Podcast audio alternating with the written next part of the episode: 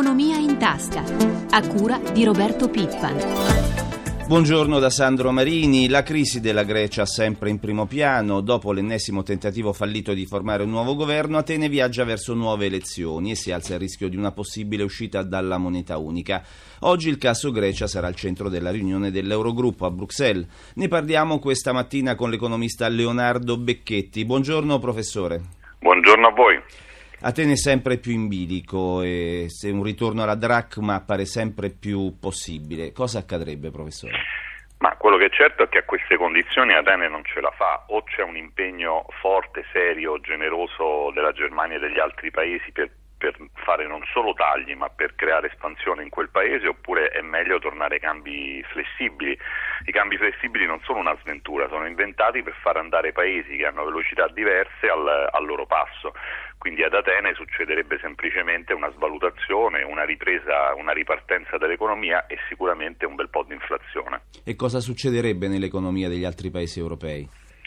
Ma in teoria potrebbe anche non succedere nulla di particolare perché la Grecia è un piccolo paese, cioè da vedere se, ci, se diciamo, ci potrebbero essere degli attacchi speculativi, però a questo punto eh, questi attacchi speculativi potrebbero essere eh, frenati e bloccati se eh, l'Europa fa due passi avanti importanti. Oggi noi siamo affetti da due malattie una malattia è eh, pensare non, eh, diciamo, di poter uscire da questa situazione solo attraverso tagli e non attraverso una vera politica espansiva che dovrebbero fare i paesi in surplus come la Germania.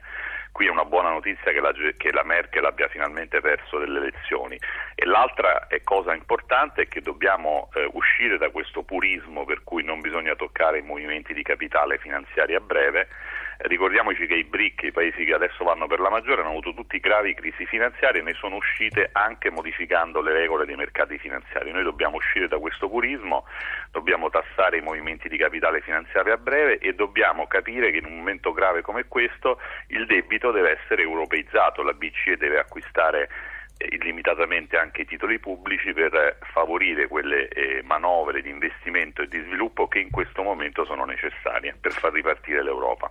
Professore, ma ci potrebbero essere degli effetti su... nelle tasche dei cittadini italiani? Ma appunto gli effetti dipendono da, da questo, dipendono dalla capacità dell'Italia e dell'Europa eh, di reagire. Quindi se l'Italia e l'Europa eh, saprà reagire eh, ripristinando un rapporto corretto tra economia reale e finanza, ehm, gli effetti potrebbero essere assolutamente limitati. L'errore fondamentale sta tutto lì, non è un problema, eh, l'uscita della Grecia di per sé non è il fatto, che, diciamo, il fatto scatenante di una, di una, situazione particolarmente grave per le, per le tasche degli italiani, se l'Europa veramente rinsavisce e cambia su questi due punti fondamentali. Lei ha fatto cenno alla sconfitta della Merkel. Ieri appunto il partito del cancelliere tedesco eh, nelle elezioni del Nord Reno-Vestfalia ha subito una, um, sonora, una cocente sconfitta. Ci potrebbero essere a questo punto delle conseguenze sulle politiche di rigore che mm, vengono decise a Bruxelles? Proprio di sì, per usare una metafora è come se avessimo preteso che un ciclo amatore, la Grecia, eh, scalasse lo Stelvio allo stesso passo eh, diciamo, del vincitore di tappa del Giro d'Italia. È chiaro che a un certo punto il ciclo amatore si pianta sui pedali e le cose non funzionano più. Eh, se ne può uscire sempre usando la metafora con un tandem, cioè il, il corridore più forte dovrebbe usare un po' della sua energia per aiutare anche il ciclo motore a salire e questo a sua volta aiuterebbe ovviamente in parte anche il, il corridore più forte.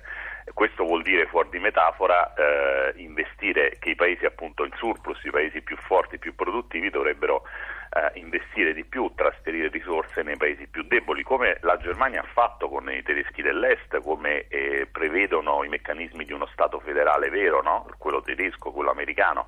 La questione è tutta lì, quindi c'è bisogno di una svolta veramente forte, culturale nelle politiche. Ora si spera che questa svolta potrebbe essere favorita eh, dal fatto che eh, la politica della Merkel anche elettoralmente comincia a non pagare più. Grazie professore, buona giornata. Il vice ministro dell'economia, Vittorio Grilli, nel fine settimana ha annunciato che nei prossimi giorni sarà pronto il decreto legge per dare il via alle compensazioni fra crediti e debiti della pubblica amministrazione. Un tema che interessa moltissimo le aziende e che è stato evidenziato con forza anche nell'ultima assemblea di Rete Imprese Italia. L'importante è fare presto, dice il segretario generale della CNA, Sergio Silvestrini, intervistato da Gelsomina Testa. Qual è il vostro giudizio sui decreti per il rimborso delle imprese da parte della pubblica amministrazione annunciati dal ministro Grilli? Positivo ovviamente, dovremo andare a leggere le carte, studiarlo, certamente mi pare un impegno positivo che cerca di rispondere a una situazione delle piccole imprese non più tollerabile. Eh, le nostre imprese, l'artigianato in modo particolare, è stretto fra poco credito e contemporaneamente la impossibilità di riscuotere crediti sia dal pubblico sia dal privato. Una situazione drammatica, difficile, a cui va data una risposta immediata. Quali altre proposte fareste all'esecutivo per sostenere le vostre piccole e medie imprese? Sempre per stare in argomento, accelerare entro due mesi la direttiva europea sui termini di pagamento il che significa che al massimo entro 30 giorni per il pubblico e entro 60 giorni per il privato le nostre imprese devono essere pagate. La seconda è quella di diminuire il prelievo fiscale per coloro soprattutto che hanno un atteggiamento positivo nei confronti del fisco. Sulla stessa lunghezza d'onda il segretario generale di Confartigianato Cesare Fumagalli.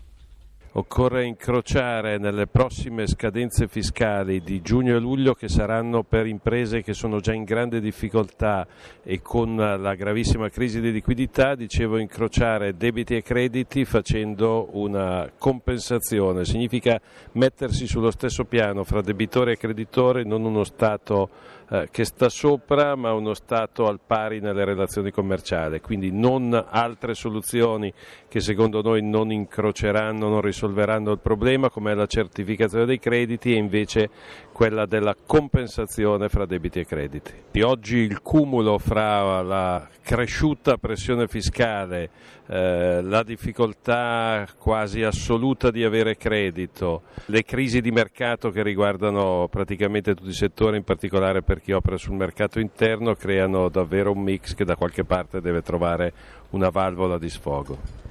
88,5 miliardi di euro e poco più di 5 milioni di iscritti. Ecco i numeri della previdenza complementare nel nostro paese, secondo la Federazione delle Banche, delle Assicurazioni e della Finanza, resi noti nella giornata mondiale della previdenza tenutasi a Milano nei giorni scorsi. Un settore che stenta ad affermarsi e per il quale le imprese del comparto chiedono al governo di fare il punto per rilanciarla. Amalia Carosi ha intervistato il presidente dell'associazione che rappresenta i fondi complementari. Sergio Corbello, presidente Asso Previdenza. La previdenza complementare nel nostro paese ha sempre stentato a decollare. Voi cosa proponete per rilanciare il settore? Vi sono due proposte cardine. Una è quella di sviluppare in maniera sistematica e continua la cultura previdenziale. La seconda cosa è forse trovare delle modalità di partecipazione alla previdenza complementare in chiave collettiva che consentano di non limitare l'adesione alla volontà del singolo, ma spingono attraverso una lettura dell'efficacia dei contratti collettivi in maniera più cogente le persone alla previdenza complementare. Con la volatilità dei mercati finanziari degli ultimi tempi, un fondo come può garantire la previdenza integrativa? La volatilità è sicuramente un problema. Se noi ci estraiamo dal contingente, noi scopriamo che i fondi pensione tengono, superano i picchi alti e i picchi bassi dei mercati finanziari, anche perché nel medio periodo comunque tutto ciò che appare un picco positivo, un picco negativo si stempera e quindi nel concetto di investimento previdenziale a lunghissimo termine il problema della volatilità in fondo si riduce in maniera sensibile. Per quest'anno le previsioni di crescita sono in negativo. Il ministro Pasera nei giorni scorsi ha detto che quasi la metà della popolazione vive un disagio sociale legato alle condizioni occupazionali. Con una platea così ridotta di potenziali clienti, le imprese che si occupano di previdenza complementare come possono recuperare terreno? Sicuramente il problema dello sviluppo economico è prioritario. Credo peraltro che il momento del peggio stia per finire e ci si avvii a una ripresa generalizzata che possa quindi rilanciare lo sviluppo, rilanciare lo sviluppo vuol dire rilanciare l'occupazione, rilanciare i mercati in generale e consentire quindi una base economica assolutamente indispensabile per sviluppare appunto la previdenza complementare. Innovazione tecnologica, i rapporti con le imprese e i ritardi del nostro paese al centro del forum organizzato in provincia di Treviso dallo studio Ambrosetti. Ce ne parla Angelo Pangrazio. L'Italia è in ritardo, un ritardo che pesa e ci allontana sempre più dai paesi che guidano i processi di innovazione e sviluppo tecnologico. Queste le premesse della riflessione sviluppata nella due giorni del Technology Forum organizzato a Castelbrando dalla Fondazione Ambrosetti. A confronto sulle colline trevigiane studiosi ed esperti della finanza, della ricerca e imprenditori arrivati da tutto il mondo. L'obiettivo è quello di creare un ecosistema dell'innovazione al servizio del Paese. Valerio De Molli, amministratore delegato di European House Ambrosetti. È un tema di massa critica, è un tema di volume delle risorse destinate a questo. Abbiamo visto dai dati come il nostro Paese è nella parte media o medio-bassa delle classifiche secondo tutti gli indicatori, ma soprattutto c'è bisogno di dedicare investimenti seri, dimensionalmente rilevanti. Il capitolo investimenti è davvero il punto dolente, anche se non mancano sforzi per finanziare l'innovazione. Luca Zaia, presidente del Veneto. Il PIL cresce se si investe in innovazione. Il Veneto lo fa perché investe quasi 100 milioni di euro all'anno per l'innovazione e la ricerca che viene demandata alle diverse realtà e alle università. La riflessione di Roberto Santo Lamazza, direttore di Treviso Tecnologia. Uno dei messaggi importanti è che l'innovazione non è soltanto tecnologia, l'innovazione è guardare davvero quello che succede nel mondo, immaginare ad esempio le incredibili nuove masse di consumatori che nei grandi paesi emergenti eh, si affacciano sul mercato e immaginare nuove soluzioni per quei mercati. Il Technology Forum ha chiuso i lavori indicando sette azioni prioritarie per accelerare l'innovazione come leva per il rilancio dell'economia. Tra queste l'individuazione con criteri rigorosi delle imprese innovative, rendere automatico il credito d'imposta per le attività di ricerca e sviluppo delle imprese, dotare università e centri di ricerca di strumenti e risorse per l'attività di trasferimento tecnologico. E siamo arrivati alla pagina finanziaria, ci colleghiamo con Milano, con Giancarlo Zanella. Buongiorno Giancarlo. Buongiorno. Iniziamo con le borse asiatiche, che cosa succede in Estremo Oriente? Eh, borse asiatiche questa mattina sono positive anche se i guadagni, soprattutto per Tokyo che sta per chiudere comunque in rialzo, è limitato, più 0,23%, Hong Kong sta guadagnando lo 0,34%, meglio Shanghai che guadagna quasi un punto percentuale, lo 0,9%.